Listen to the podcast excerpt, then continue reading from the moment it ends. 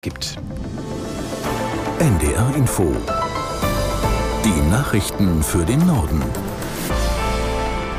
Um 14.31 Uhr mit Benjamin Kirsch. Die Lage in Israel und dem Gazastreifen bleibt angespannt. Weiterhin gibt es von beiden Seiten Angriffe. Aus Tel Aviv Björn Dake. Die Raketenangriffe auf Israel halten an. Dabei wurden in der Stadt Sderot in der Nähe des Gazastreifens mehrere Menschen verletzt.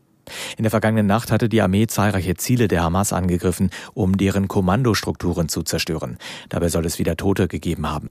Nach Angaben des palästinensischen Gesundheitsministeriums sind bei den Angriffen im Gazastreifen bisher mehr als 1200 Menschen getötet worden. Die Vereinten Nationen gehen davon aus, dass Hunderttausende aus ihren Wohnungen geflohen sind in andere Teile des dicht besiedelten Gazastreifens. Der einzige Grenzübergang nach Ägypten ist nach wie vor geschlossen, auch für Hilfsgüter. Hilfsorganisationen berichten, dass der Treibstoff für die Notstromaggregate in den Krankenhäusern im Gazastreifen nur noch wenige Tage reicht. Israels Energieminister Katz hat aber klargestellt, Wasser, Strom und humanitäre Hilfe gibt es erst, wenn die verschleppten israelischen Geiseln wieder frei sind. Der Bundestag hat einstimmig ein Zeichen der Solidarität und Unterstützung für Israel nach den Terrorangriffen der Hamas gesetzt. In einem Entschließungsantrag, der mit den Stimmen aller Fraktionen angenommen wurde, heißt es, Israel habe ein Recht auf Selbstverteidigung. Das Existenzrecht Israels sei durch nichts zu relativieren. Kanzler Scholz hatte zuvor in einer Regierungserklärung zum Nahostkonflikt den Iran und den Libanon davor gewarnt, sich einzumischen.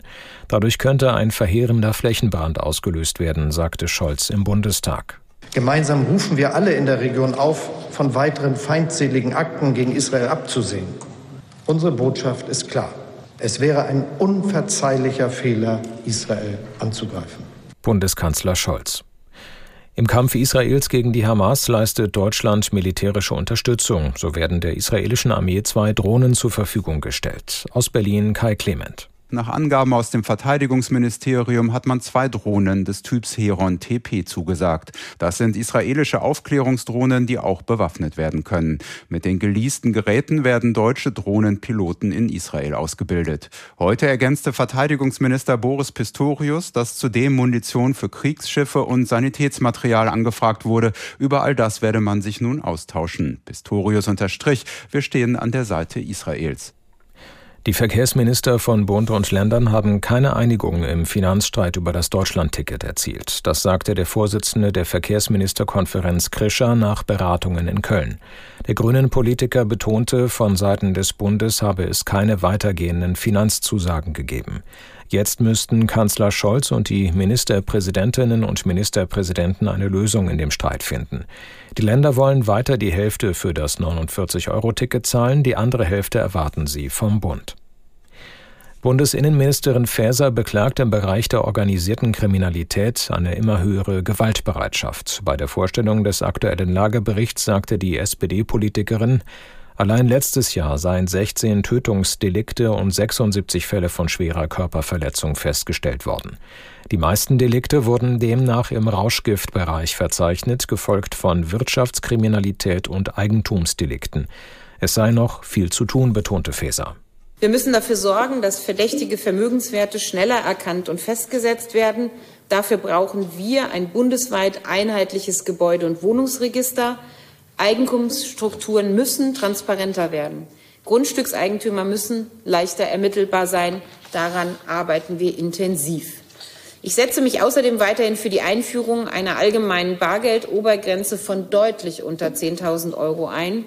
Das verringert die Gefahr, dass Vermögenswerte von Kriminellen verschleiert werden. Bundesinnenministerin Faeser. Die Welthungerhilfe hat in Berlin den Welthungerindex vorgestellt. Danach hat sich die Lage vor allem in Südasien und Teilen Afrikas in den letzten Jahren kaum verbessert. Aus Berlin Matthias Bertsch. In fast einem Drittel der untersuchten gut 130 Länder ist die Hungersituation ernst oder sogar sehr ernst. Die Zahl der unterernährten Menschen hat sich in den letzten fünf Jahren sogar um 150 Millionen erhöht. Die Ursachen dafür sind vielfältig. Dürren und Überschwemmungen infolge des Klimawandels steigern die Abhängigkeit von Lebensmittelimporten, deren Preise unter anderem durch den Ukraine-Krieg gestiegen sind. Um den betroffenen Ländern Ernährungssicherheit zu ermöglichen, setzt die Welthungerhilfe vor allem auf die große Zahl der Jugendlichen vor Ort. Sie müssten in Fragen einer krisenresistenten Landwirtschaft ausgebildet werden und dort auch faire Löhne verdienen, Sonst sei eine Welt ohne Hunger selbst 2050 bloß ein Traum. Die Berufsschule ITECH im Hamburger Stadtteil Wilhelmsburg hat beim Deutschen Schulpreis den zweiten Platz erreicht. In der Begründung der Jury heißt es, die Einrichtung überzeuge durch kontinuierliche Unterrichtsentwicklung. Sie bereite die Schüler dadurch bestmöglich auf die sich wandelnde Lebens- und Arbeitswelt vor. Bei den Grundschulen hat die Schule Obte Horst in Schleswig-Holstein den zweiten Preis bekommen. Sie wurde für ihr konsequentes jahrgangsübergreifendes Lernen ausgezeichnet.